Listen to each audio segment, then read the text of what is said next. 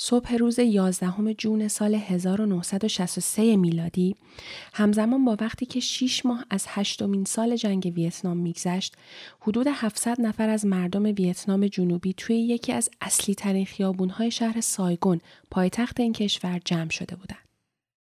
بودایی‌های زیادی در بین جمعیت به چشم می‌خوردن و درست وسط مردم یه دایره نسبتاً بزرگ تشکیل داده بودند. چشم همه به وسط دایره خیره مونده بود. نقطه‌ای که یه راهب بودایی حدوداً 66 ساله با لباس‌های نارنجی و چشم‌های بسته بدون حرکت اونجا نشسته بود. بعد از گذشت چند دقیقه یه بودایی جوون که توی حلقه جمعیت وایساده بود، یه گالون بنزین 5 لیتری رو روی سر تا پای بدن راهب 66 ساله خالی کرد. چند لحظه بعد کبریت روشن شد و شعله‌های آتیش یهو گر گرفتن و سر تا پاش رو پوشوندن.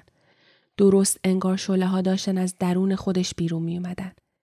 لحظه به لحظه داشت به حجم آتیش اضافه می شد. با اینکه آتیش همه وجودش رو بلعیده بود، اما هیچ صدایی از راهب بودایی به گوش نمی رسید. ناله نمی کرد، فریاد نمی زد و حتی یک عضله از بدنش هم تکون نمی خورد.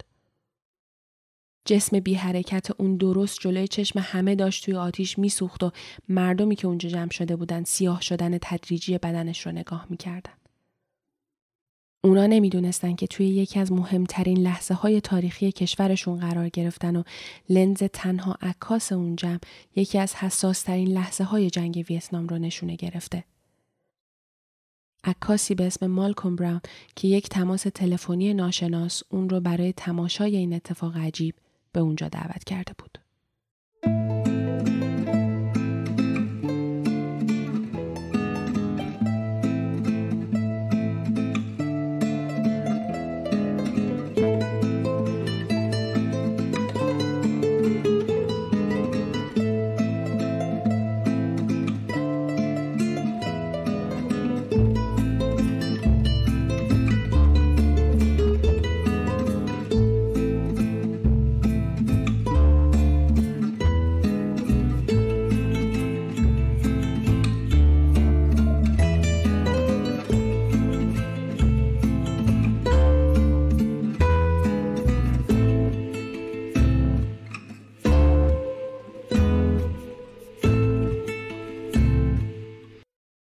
سلام، به 3مین قسمت از پادکست داستانی ویزور خوش اومدین. من غزل یزدانی هستم و توی هر قسمت از این پادکست داستان یکی از عکس‌هایی رو براتون تعریف می‌کنم که روایتگر قصه‌های زیادی بوده و توی حافظه تاریخ هم موندگار شده. عکسی که قراره توی این قسمت دربارش با هم حرف بزنیم توی دسته‌بندی عکس‌های نمادین و سیاسی تاریخ قرار می‌گیره و با اینکه نسخه اصلی اون سیاه و سفیده، اما نمونه رنگی اون هم توی سال‌های بعدی بازسازی شده تا بتونه جزئیات بیشتری از اون روزه به خصوص رو نشون بده. امروز می‌خوایم به کشور ویتنام سفر کنیم و یه بخشی از تاریخ جنگ مشهور 20 سالش رو ورق بزنیم. البته قصه امروزمون فقط یه برش خیلی کوچیک از این 20 سال سیاهه و مسلماً همه اون رو پوشش نمیده. سالهای وحشتناکی که مردم ویتنام رو درگیر بازی‌های سیاسی زیادی کرد و حدود 2 میلیون نفر از مردم غیر نظامی ویتنام رو هم قربانی خودش کرد. در واقع امروز می‌خوایم فقط درباره یکی از اون همه اتفاقهایی که توی اون سالها توی ویتنام افتاده حرف بزنیم. برای همینم درسته که دلایل شروع این جنگ رو به طور خیلی خلاصه با هم مرور می‌کنیم تا حال و روز اون دوره رو بهتر بفهمیم، اما موضوع اصلی این قسمت پرداختن به جزئیات همه سالهای جنگ و نتیجه اون نیست، بلکه می‌خوایم درباره موزلی حرف بزنیم که یکی از مهمترین نقطه‌های عطف این دوره تاریخی بوده و باعث شده تا این جنگ وارد مرحله جدی‌تر و جدیدتری بشه. موزلی که بعدها به بحران بودایی‌ها معروف شد. عکس امروز از نظر بعضی از سیاستمدارها و تحلیلگرهای سیاسی دنیا تأثیرگذارترین عکس سیاسی جهانه و با اینکه بیشتر از حدود 55 سال از زمان ثبتش میگذره، اما هنوز هم شناخته شده است و خیلی از شما هم احتمالاً قبلا دیدینش. با همه اینا بهتون پیشنهاد میکنم تا قبل از گوش دادن به ادامه این قسمت به کاور اپیزود یا صفحه توییتر ویزور سر بزنین و یه بار دیگه عکس امروز رو با دقت نگاه کنین. اینجوری میتونین داستان رو راحت‌تر تصور کنین و با حال و هوای یکی از مهمترین اتفاقهای تاریخی ویتنام بیشتر آشنا بشین. مثل همیشه لینک صفحه توییتر ویزور رو هم توی قسمت توضیحات براتون گذاشتم. اینم بگم که همونطوری که از موضوع این قسمت کاملا قابل حدسه، محتوای این اپیزود برای بچه ها مناسب نیست و بهتره که موقع پخش داستان کنارتون نباشن. خب، پس بدون معطلی بریم و داستان امروز رو با هم بشنویم.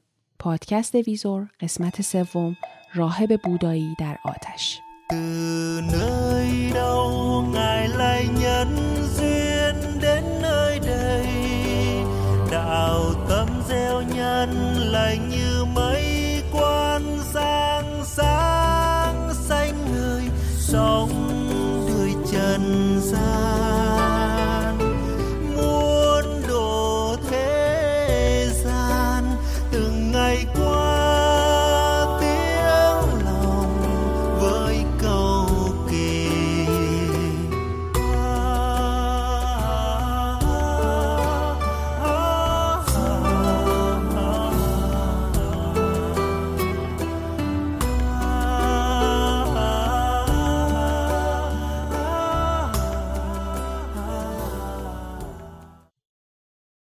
استعمار مفهوم تازه‌ای برای هیچ کشوری توی دنیا نیست و میشه رد پای اون رو توی اولین تمدن‌های بشری هم پیدا کرد. ولی دلایل و نوع و ابزار به وجود آوردنش توی دوره‌های مختلف تاریخی خیلی تغییر کرده. اگه بخوایم خیلی کلی به موضوع نگاه کنیم، معمولاً ثروت، به وجود آوردن بازارهای مصرفی، استفاده از منابع طبیعی و قدرت، 4 از اصلی ترین و مهمترین مواردی هستند که باعث به وجود آمدن استعمار بین کشورها میشن. هرچند که این دلایل بسته به نیاز کشورها توی دوره‌های مختلف مدام در حال تغییره، اما معمولاً بیشتر اونا از یه ابزار مشترک برای به وجود آوردن استعمار استفاده میکنن. ابزاری که شاید نشه گفت تنها راه برای تحت کنترل درآوردن یا آشوب به پا کردن توی کشور یا منطقه است، اما قطعاً یکی از قدرتمندترین راه‌ها برای این کاره و بهونه محکمی هم برای شروع جنگ‌ها بوده. البته استفاده از این ابزار فقط مربوط به گذشته نیست و همین الانم دور و بر خودمون نمونهش رو خیلی زیاد میتونیم ببینیم. ابزاری که ما اون رو به عنوان اعتقادات و ایدئولوژی میشناسیم. معمولاً هر چی ریشه مسائل اعتقادی توی کشور محکم‌تر باشه، طبیعتاً شرایط برای شروع بازی‌های مختلف سیاسی هم مهیاتره. وقتی هم که دولت‌ها بازی‌های سیاسیشون رو سر قدرت شروع می‌کنن، دم دستی‌ترین و کم هزینه‌ترین راه برای به کرسی نشوندن حرفشون، کشتار و سرکوب مردمه. حالا این مردم بعضی وقتا به دست کشورهای دیگه قربانی میشن، بعضی وقتا هم دولت داخلی اون کشور دست به سرکوبشون میزنه و بعضی وقتا هم تلفیقی از هر دو اینا به وجود میاد. این دقیقاً همون اتفاقیه که تاریخ ویتنام هم به سخت‌ترین شکل ممکن تجربهش کرده. کشوری که حدود 100 سال در استعمار فرانسه بود و از سال 1858، یعنی یه چیزی حدود 56 سال قبل از شروع جنگ جهانی اول، تحت نظارت فرانسوی‌ها اداره می‌شد. اونا به بهونه آوردن تمدن به منطقه جنوب شرقی آسیا، پاشون به خاک ویتنام و لاوس و کامبوج باز شد و سالها مشغول استفاده از منابع طبیعی این کشورها بودن. البته فرانسه تنها کشوری نبود که ویتنام رو مستعمره خودش می‌دونست. ژاپن هم در طول جنگ جهانی دوم پاش به این منطقه باز شده بود و یه قسمت‌هایی رو مستعمره خودش کرده بود. اما شکست سنگین ژاپنی‌ها تو جنگ جهانی دوم ورق رو برگردوند و باعث خروجشون از این منطقه شد. با همه اینا فرانسوی‌ها همچنان دست بردار نبودن و می‌خواستن که به تحمیل قدرتشون ادامه بدن. بنابراین ویتنامی‌ها برای سالهای خیلی زیادی مزه مستعمره بودن رو چشیدن و برای مستقل شدنشون هم بهای خیلی سنگینی پرداخت کردن. داستان امروز ما یه بخش خیلی کوچیک از این 10 سال مبارزه ویتنام برای مستقل شدنشه. بخشی که از سال 1954 میلادی شروع میشه. یعنی زمانی که جنبش استقلال طلب ویتنام به رهبری هوچیمین، مبارز انقلابی و وطن پرست ویتنامی، موفق میشه تا بعد از سالها مبارزه فرانسه رو شکست بده و اونا رو از خاک کشورش بیرون کنه. هوچیمین با مستقل اعلام کردن کشورش تو سال 1954 میلادی نقطه عطف جدیدی رو توی تاریخ ویتنام ثبت میکنه. ظاهراً ویتنام بعد از 1 قرن اسارت دیگه آزاد بود و میتونست معنی صلح واقعی رو تجربه کنه.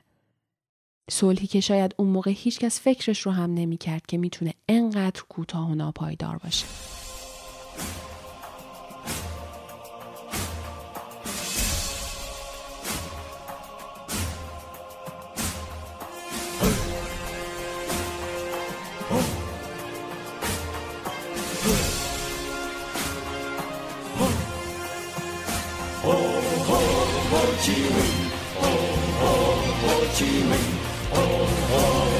Chi Minh. Ho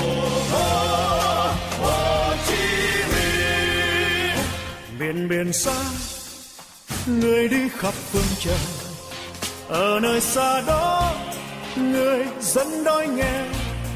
Từ đau thương người đi khắp năm châu, lòng tin mặt trời chân lý sáng soi, dõi chiếu sáng dân mình. Oh, oh, Hồ Chí Minh. Oh, oh, Hồ Chí Minh. Oh, oh, Hồ Chí Minh.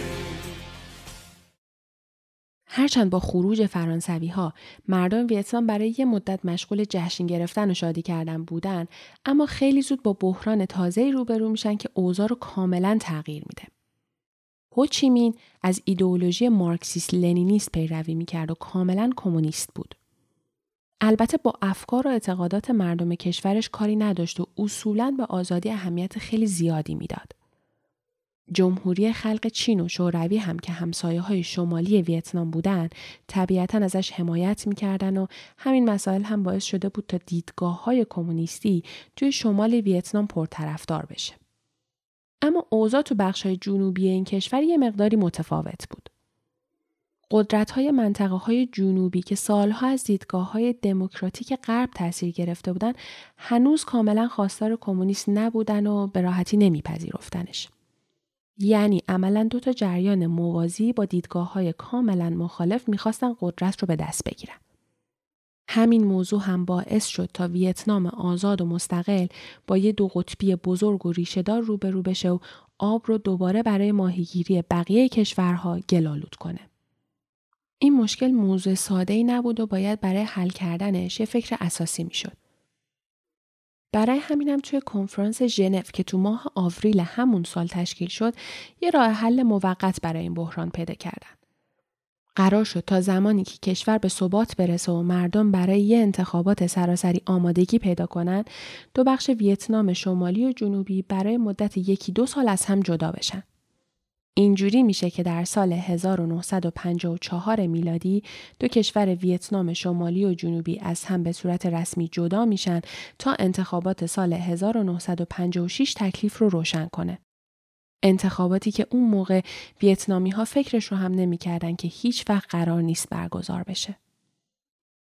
اون موقع آیزنهاور رئیس جمهور وقت آمریکا بود و یکی از مخالفهای سرسخت دولت‌های کمونیستی به حساب میومد. اون به شدت به نظریه‌ای به اسم دومینو معتقد بود. این نظریه میگه که اگه یک کشوری توی یه منطقه با ایدئولوژی کمونیستی اداره بشه، سیاست‌هاش خیلی زود به بقیه کشورهای همسایه هم رواج پیدا میکنه و دایره کمونیسم هی گسترده‌تر میشه. خب طبیعتاً این موضوع برای سیاست کشوری مثل آمریکا که سرمایه‌داری توش حرف اول رو میزد قابل قبول نبود. بنابراین آیزنهاور دولت هوچیمین تو ویتنام شمالی رو تهدید بزرگی میدید و تقریباً مطمئن بود که توی انتخابات 2 سال بعد هوچیمین برنده میشه و کمونیسم توی ویتنام به صورت کامل جا میفته. برای همینم از برگزاری یه انتخابات زود هنگام برای برقراری دولت موقت توی ویتنام جنوبی استقبال میکنه. آمریکا توی این انتخابات دخالت مستقیمی نداشت، اما خیلی نامحسوس از فردی به اسم نو دین زیم، سیاستمدار کاتولیک ویتنامی حمایت میکنه تا اون بتونه با 98% آرا توی سال 1955، یعنی کمتر از 1 سال بعد از استقلال ویتنام، قدرت رو توی ویتنام جنوبی به دست بگیره و شهری به اسم سایگون رو به عنوان پایتخت انتخاب کنه. این انتخابات اولین قدم برای شروع یک طوفان بزرگ و بی‌سابقه توی ویتنام بود و پای آمریکا رو کاملاً توی دو قطبی که هر روز داشت قوی‌تر می‌شد باز کرد. دو قطبی که توی سال 1955 خیلی بی سر و صدا و موذیانه باعث شروع جنگ 20 ساله ویتنام شد و آتیش اون هر روز داغ‌تر و داغ‌تر می‌شد. حالا دیگه ویتنام شمالی به رهبری هوچیمین و حمایت‌های چین و شوروی به طور علنی با نو دین زیم و متحدهای آمریکاییش وارد جنگ شده بودند. جنگی که نه تنها انتخابات سراسری سال 1956 رو لغو کرد، بلکه ناآرومی‌ها رو با شدت بیشتری به هر دو منطقه ویتنام برگردوند. سیاست آمریکا تو اون زمان این نبود که نیروهای نظامیش رو مستقیم وارد خاک ویتنام جنوبی بکنه. اما به دولت زیم توی مجهز کردن و آموزش دادن ارتشش کمک میکرد و بهشون مشاوره میداد تا بتونن قوی تر بشن و مقابل هوچیمین وایسن. اون موقع تقریباً 75% بودجه دولت زیم رو آمریکا میداد. از اونجایی که دخالت‌ها و حمایت‌های آمریکا از دولت ویتنام جنوبی خیلی نامحسوس بود، بیشتر مردم آمریکا از این موضوع آنچنان خبری نداشتن. ویتنام هم به اون شکل کشور شناخته شده‌ای نبود و شاید خیلی از مردم کشورهای غربی حتی نمیتونستن روی نقشه پیداش کنن.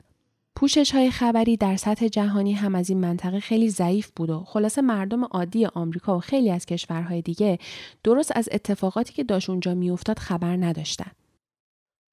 یکی از همین بیخبرها هم مردی بود به اسم مالکوم براون که اون موقع تازه 2-3 سالی بیشتر از تموم شدن درسش و گرفتن مدرک دانشگاهیش توی رشته شیمی نگذشته بود.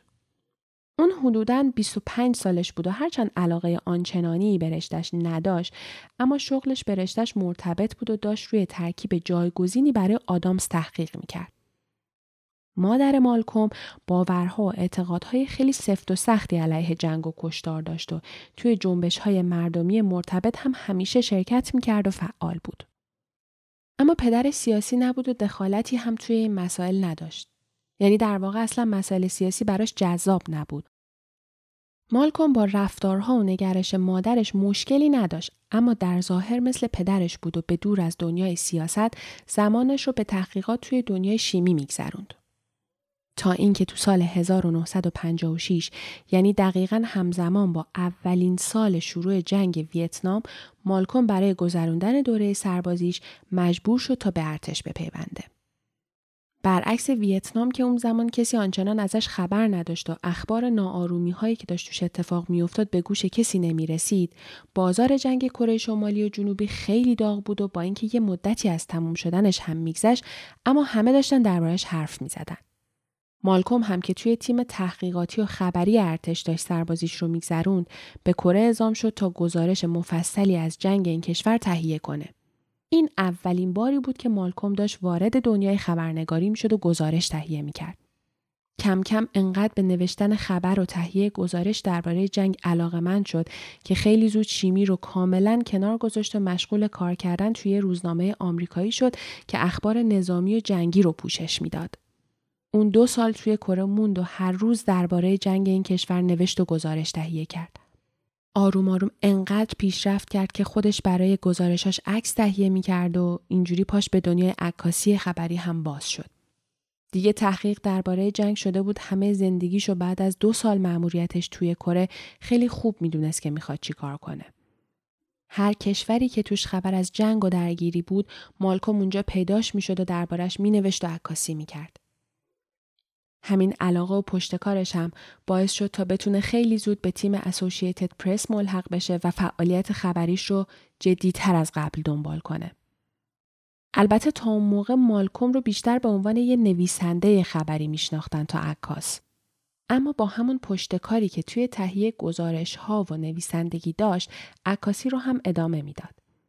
بعد از گذشت 5 سال از زمانی که مالکوم برای اولین بار وارد دنیای خبرنگاری شده بود، حالا دیگه بخش‌های مختلفی رو سرپرستی می‌کرد و به نویسندگی ادامه میداد. قلم تاثیرگذارش و تمرکزی که روی موضوع جنگ داشت، هر روز اون رو بیشتر تو دنیای خبرنگاری غرق می‌کرد.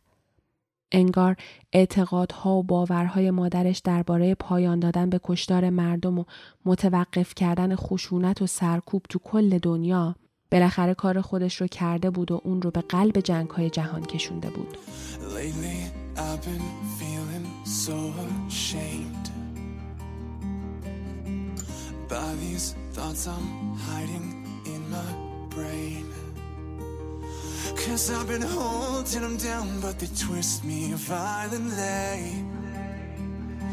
I'm hanging by a thread tonight, but this time I don't want to be saved. So let me fall, let me break under everything unsaid. Just let me die, cause I can't take living with what's in my head. If I surrender, surrender to the monsters in me. If I surrender, surrender to the monsters.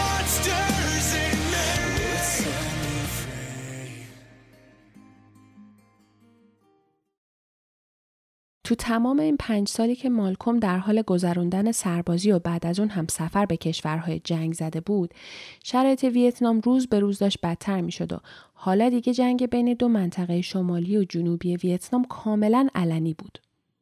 نو دین زیم تو این 5 سال به یه دیکتاتور تمام عیار تبدیل شده بود و نه تنها با هوچیمین تو جنگ بود، بلکه دیدگاه‌های تندروی خودش رو به مردم ویتنام جنوبی هم تحمیل می‌کرد.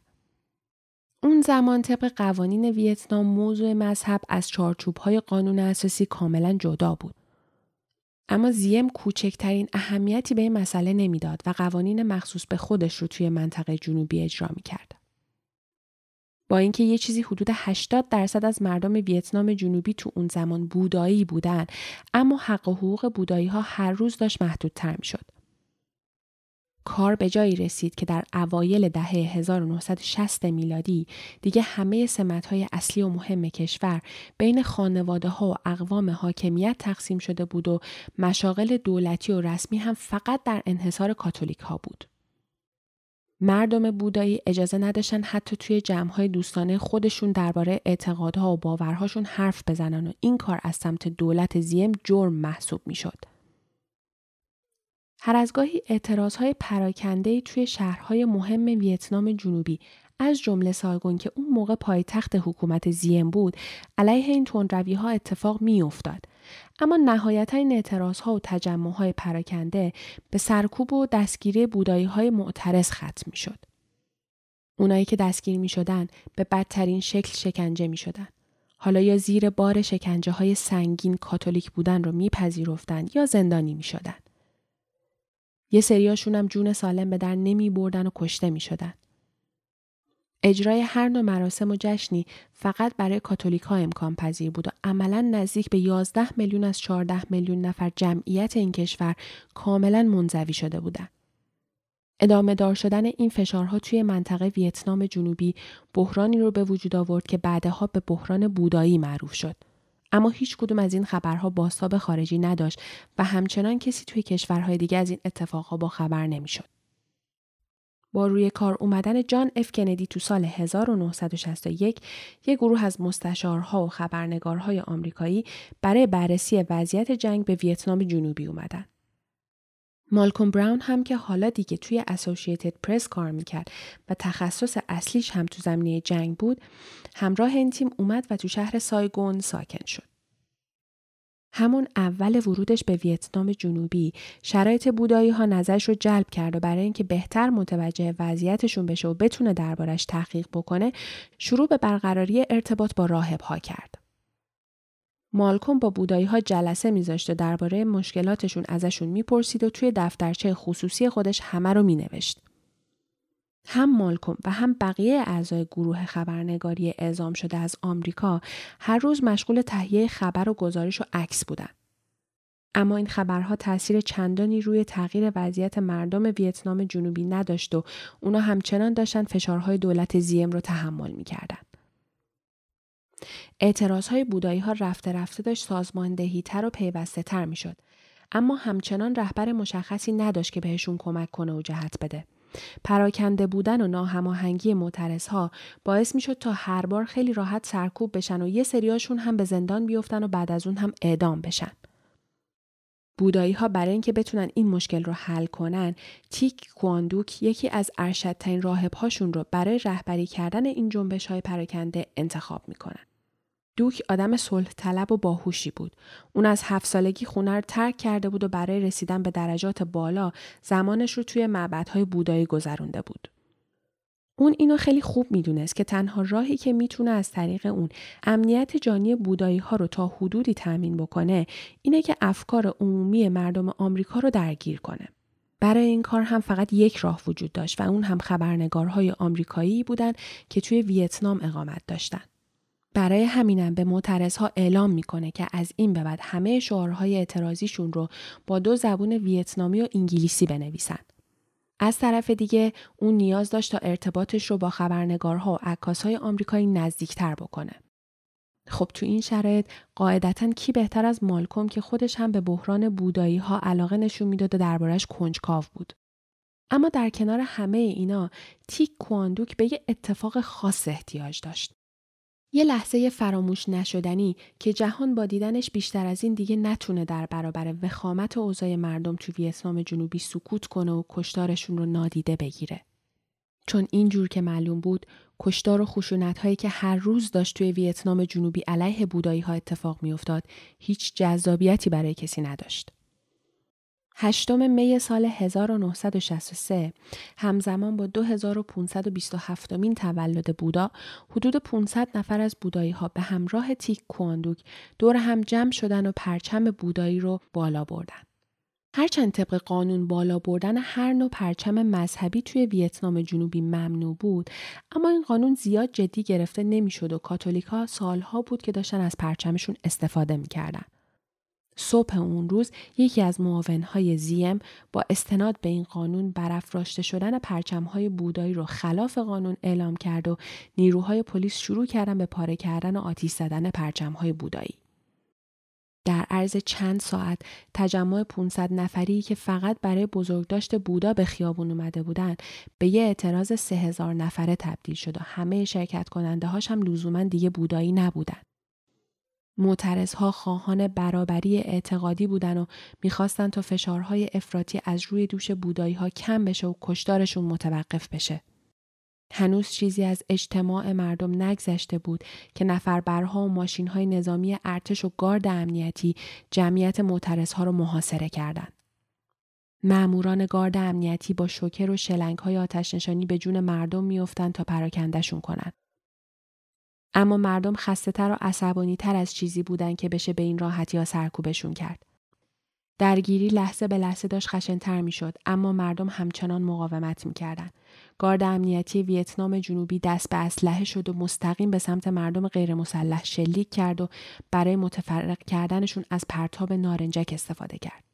در عرض کمتر از یک ساعت تعداد زیادی از مردم مجروح میشن و 9 نفر از اونها جلوی چشم همه کشته میشن.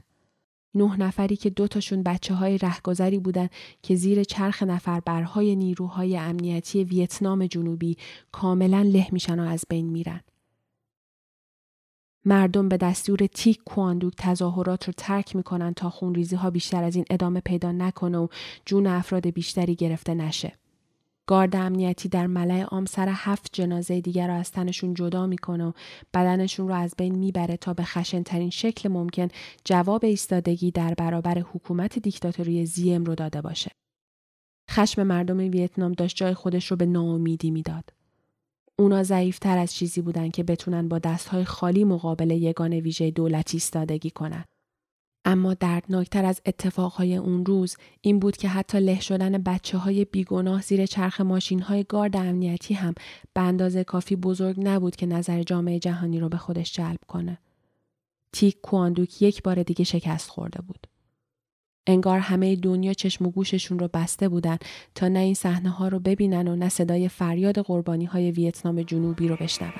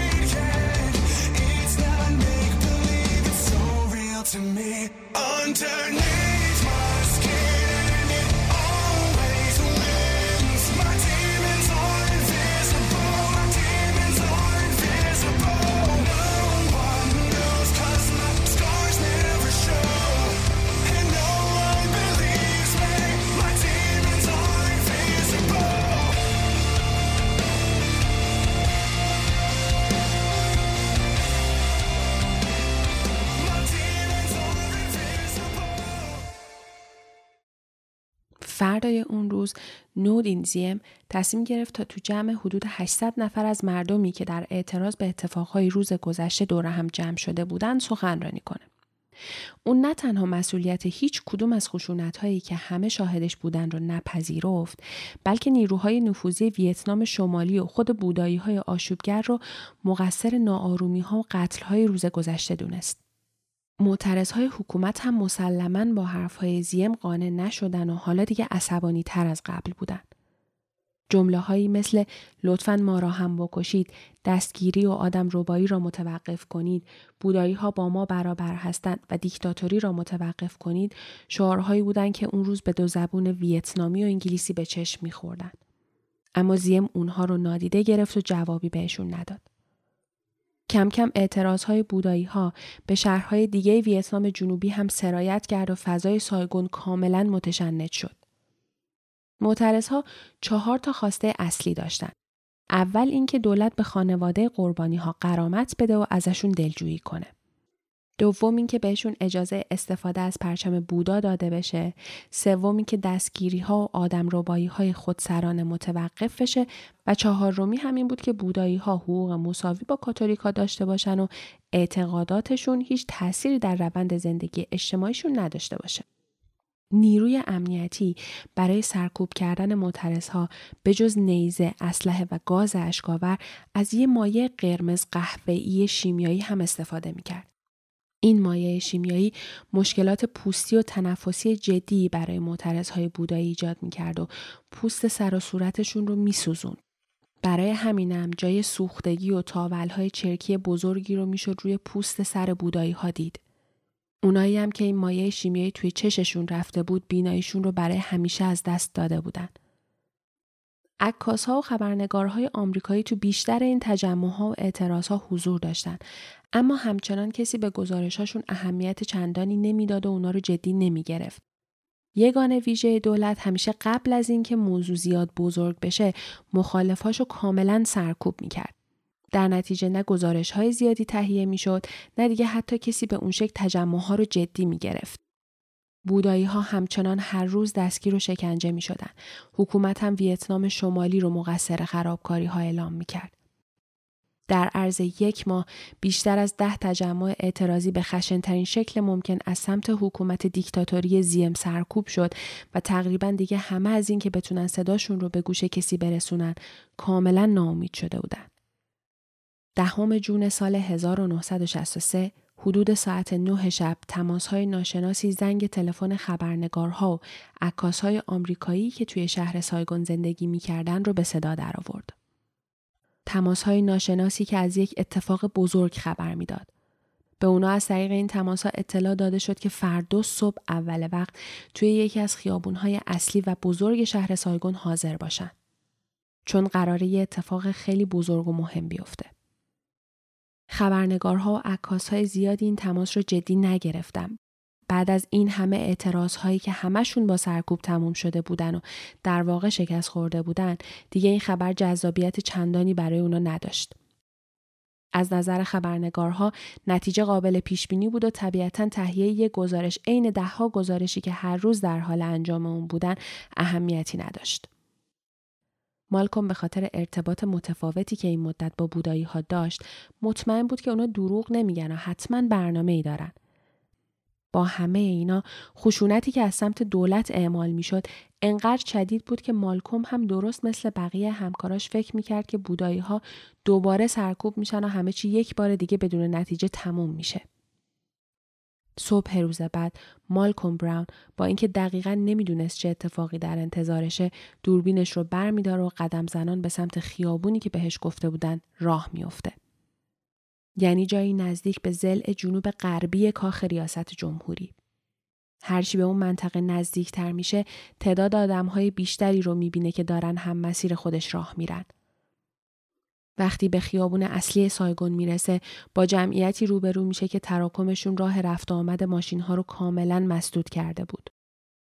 حدود 700 نفر از بودایی‌ها با لباس‌های نارنجی رنگ مخصوص خودشون دقیقاً تو مرکز جمعیت یه دایره نسبتاً بزرگ تشکیل داده بودن.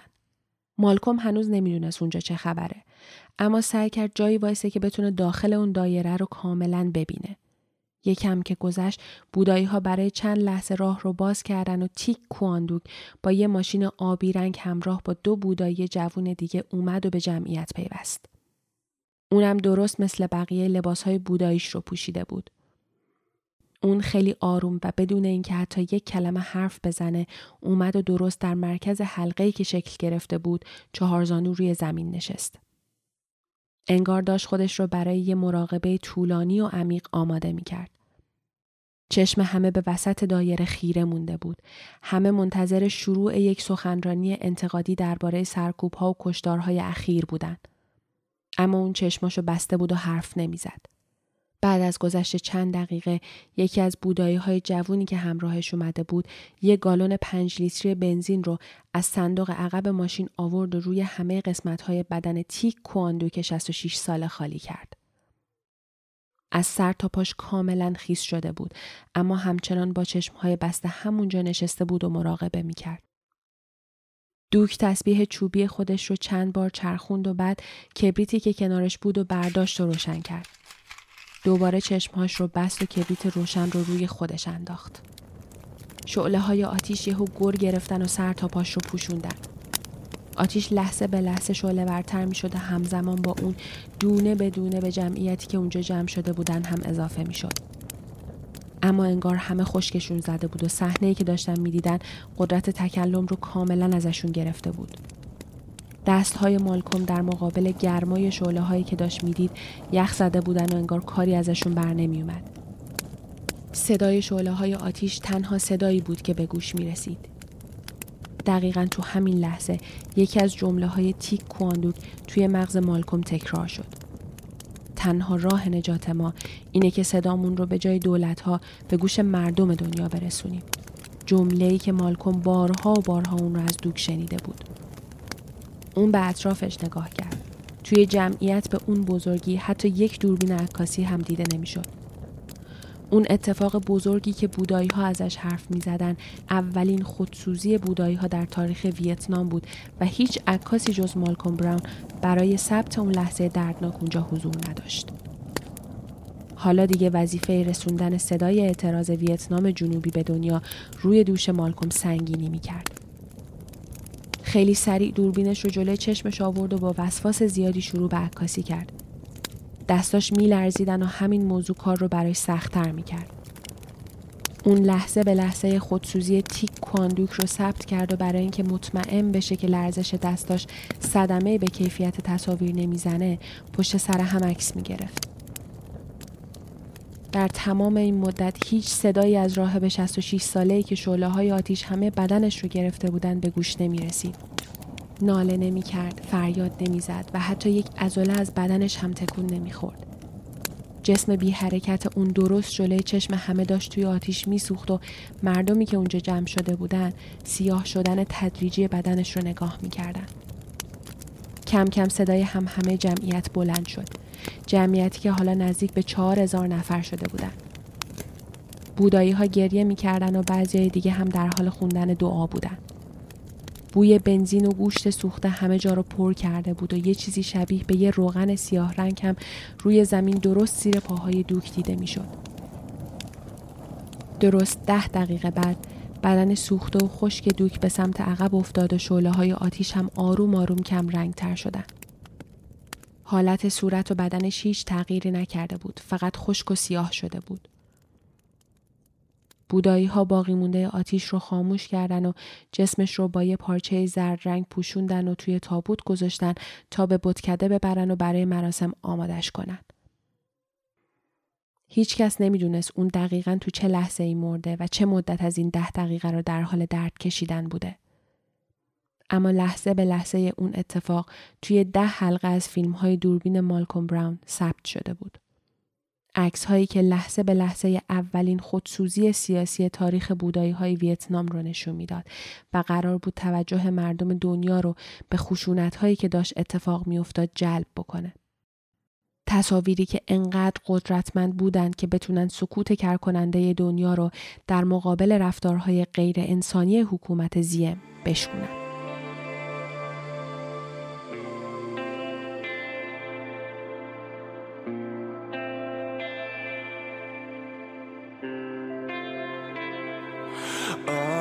Gone, is this real? Scared to think, scared to feel. Everything is numb inside. How could you leave me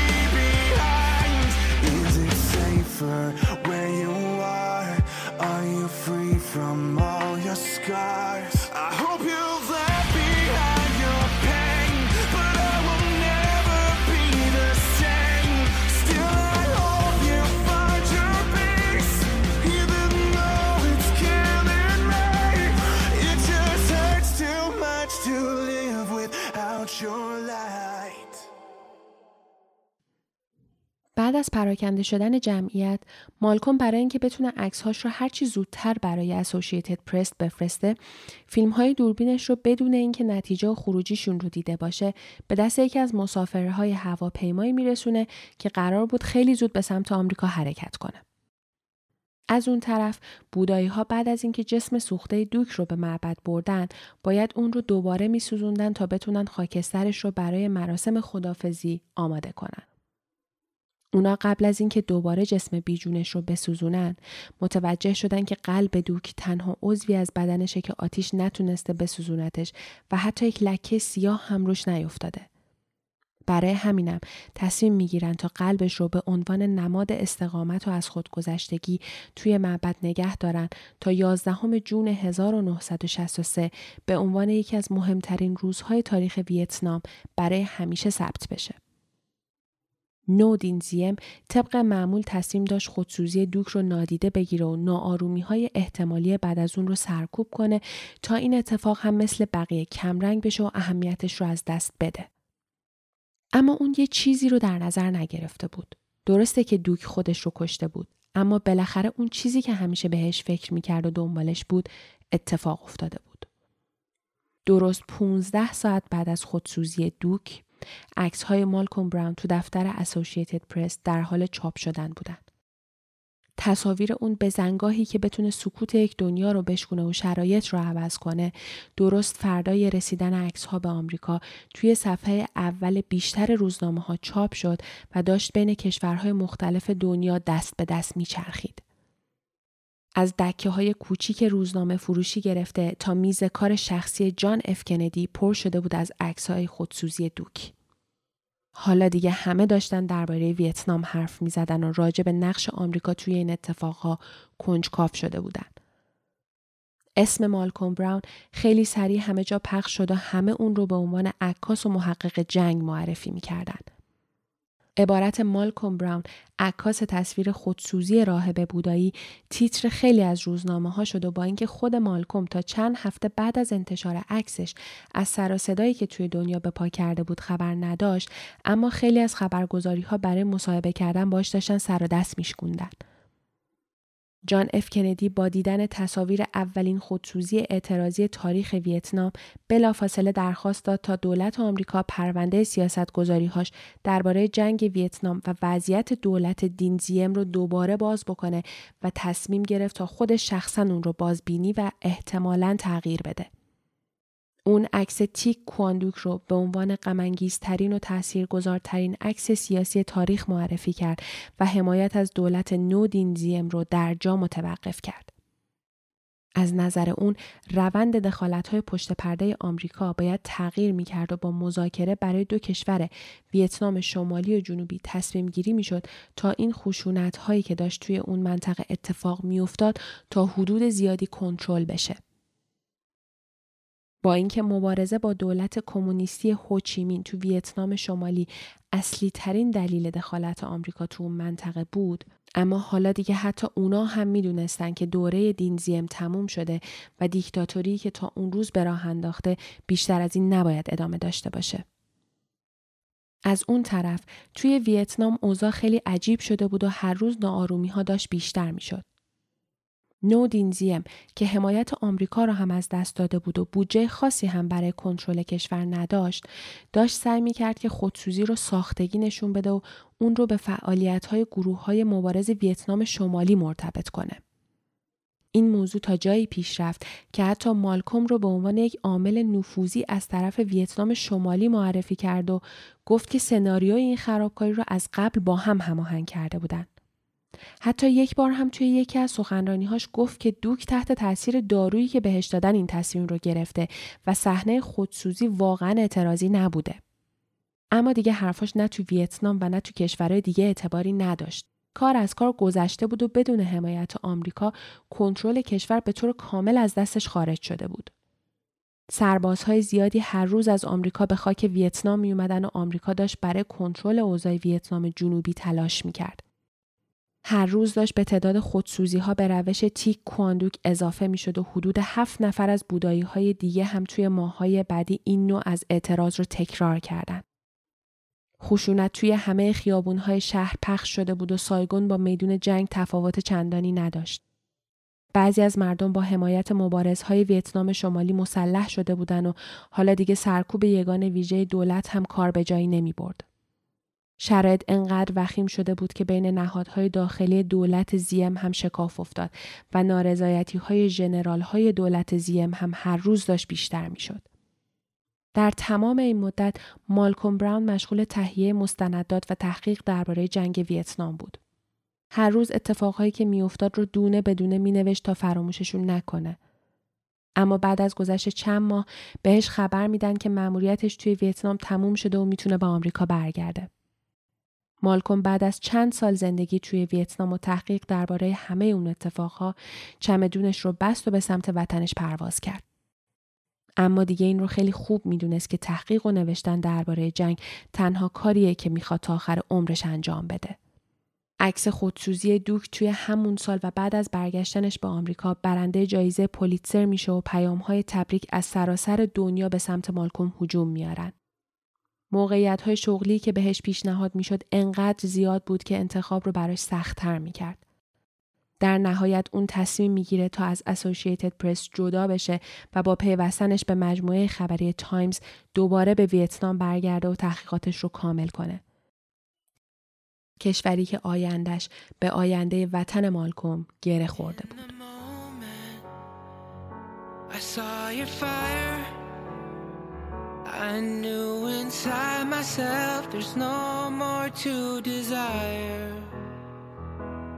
Well, so what if I have it all figured out? I want to forge this light into you, but here's the truth. I don't want to hurt anymore, 'cause hurt people hurt everyone around.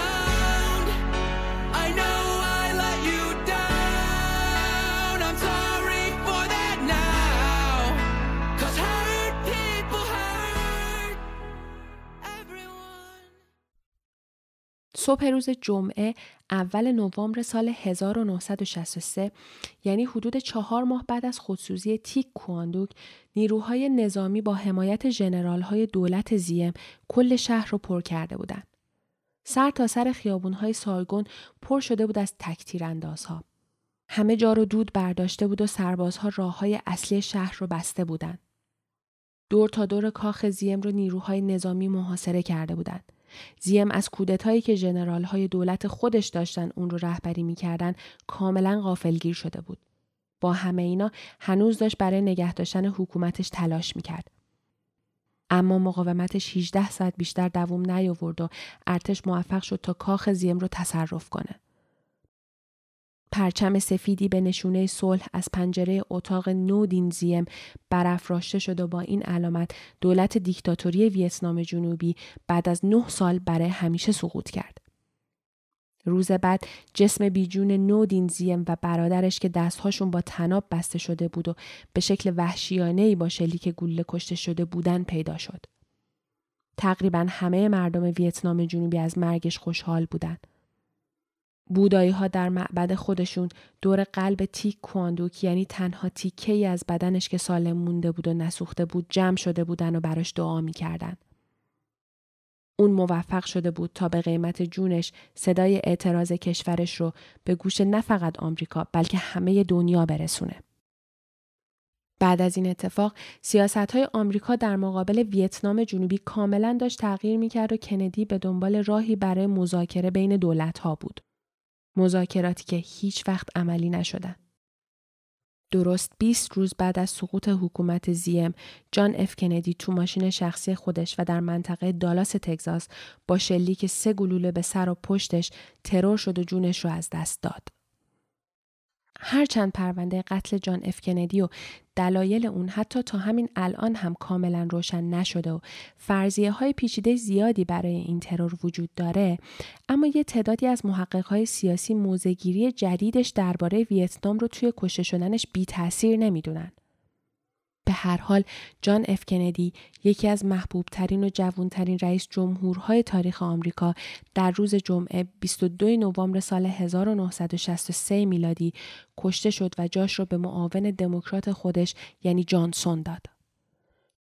جانسون با اینکه درست مثل کندی از حزب دموکرات ها بود، اما دیدگاهش به تصمیمات کندی درباره ویتنام هیچ شباهتی نداشت. با روی کار اومدن جانسون، نیروهای آمریکایی برای به دست گرفتن ویتنام جنوبی و شکست دادن هوچیمین به طور کاملا علنی وارد خاک ویتنام شدند. حالا دیگه جنگ ویتنام کاملا شکل جدیدی به خودش گرفته بود و ارتش آمریکا شخصا وارد جنگ با هوچیمین شده بود. اما دوره جدید جنگ یه تفاوت خیلی بزرگ با قبل داشت. الان دیگه مردم آمریکا ویتنام رو خیلی خوب میشناختن و بعد از دیدن عکس‌های خودسوزی دوک اخبارش رو دنبال میکردن و با دخالت‌های کشورشون تو اون منطقه کاملا مخالف بودن. رویکرد جدید سیاستمدارهای آمریکایی اونا رو به شدت عصبانی کرده بود. سربازهای آمریکایی هر روز بیشتر به میدون جنگ فرستاده میشدن و خیلیاشون جونشون رو از دست میدادن.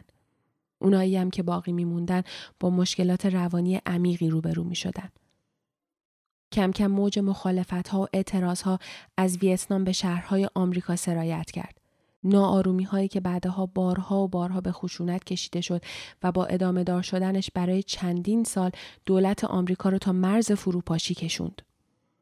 حالا دیگه میشد گفت که عکس خودسوزی راهب بودایی جنگ ویتنام رو به خونه مالکوم براون کشونده بود و دیگه ویتنام تنها کشوری نبود که خطر داشت تهدیدش می‌کرد.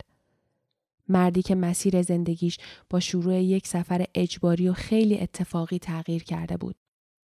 سفری که به ویتنام ختم نشد و بعدها پای مالکوم رو به مناطق دیگه‌ای مثل پنجاب، بنگلادش، آفریقا و پاکستان هم باز کرد.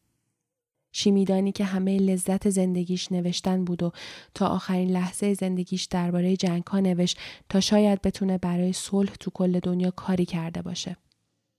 مالکوم براون در 27 آگوست سال 2012 وقتی که 81 سال سن داشت به دلیل بیماری پارکینسون از دنیا رفت، اما رد پای عکس‌ها و نوشته‌هاش رو برای همیشه توی تاریخ باقی گذاشت. A bright sunrise will contradict the heavy fall that weighs you down. In spite of all the funeral songs, the birds will make their joyful sounds. You wonder why the earth still moves. You wonder how you carry on. But you'll be old on that first day when I'm gone. جنگ ویتنام 20 سال از تاریخ این کشور رو به تاریخ آمریکا گره زده. 20 سالی که در طول اون 58,000 نظامی آمریکایی، 310,000 نظامی ارتش ویتنام جنوبی، 1,000,000 نظامی ارتش ویتنام شمالی و بیشتر از 2,000,000 نفر از شهروندای ویتنام کشته شدند و به عنوان لکه سیاهی توی کارنامه سیاسی جنگ ها باقی موند. جنگی که بیشتر مردم ویتنام براش مبارزه کردند و برای رسیدن به استقلال کشورشون هر روز تلاش کردند. شاید به جرئت بشه گفت که ویتنام استقلالش رو مدیون هوچیمین، رهبر آزادیخواه این کشوره. کسی که شاید حضورش توی داستان امروزمون زیاد پررنگ نبوده باشه، اما استقلال ویتنام بدون اسمش هیچ مفهومی نداره. مبارزه وطن پرستی که از سال 1941 به طور جدی مبارزاتش رو شروع کرد، سالهای زیادی رو توی زندان گذروند و در سال 1969 قبل از اینکه آزادی وطنش رو ببینه و به آرزوش برسه از دنیا رفت.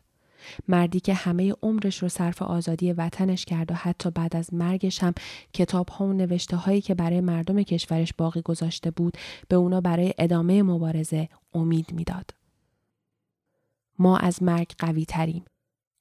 چون برنجزارها هر سال درو می شویم و سال بعد دوباره با ساقه‌های پربارتر می رویم. مرگ از بردگی برای ما بهتر است. در همه جای کشورم پرچم‌های سرخ دوباره برافراشته خواهند شد. چرا که مردمی که به بی‌عدالتی اعتراض می‌کنند شایسته آزادی هستند. آن زمان که درهای زندان‌ها باز شود، اژدهای واقعی دوباره پرواز خواهد کرد.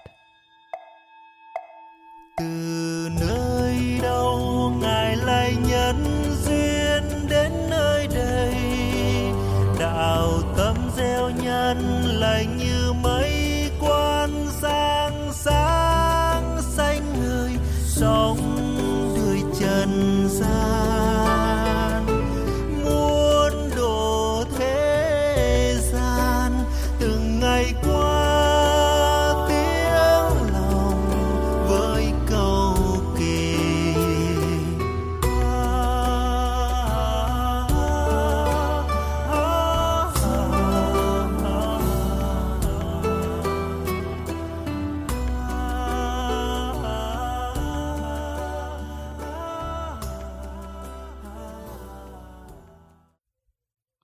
چیزی که شنیدین سومین قسمت از پادکست ویزور بود. پادکستی که توی هر قسمت از اون داستان یکی از تاثیرگذارترین عکس‌های تاریخ رو با هم میشنویم. داستان امروزمون چون تو منطقه سایگون ویتنام جنوبی اتفاق افتاده بود و در واقع فقط به بحران بودایی‌ها مربوط میشد، توش درباره مبارزه‌ها و پیروزی ویتنام و اتفاقهایی که برای مردم هر دو تا کشور افتاده بود حرفی نزدیم. داستان این 20 سال انقدر بزرگ و پرجزئیاته که میشه ساعتها دربارش حرف زد.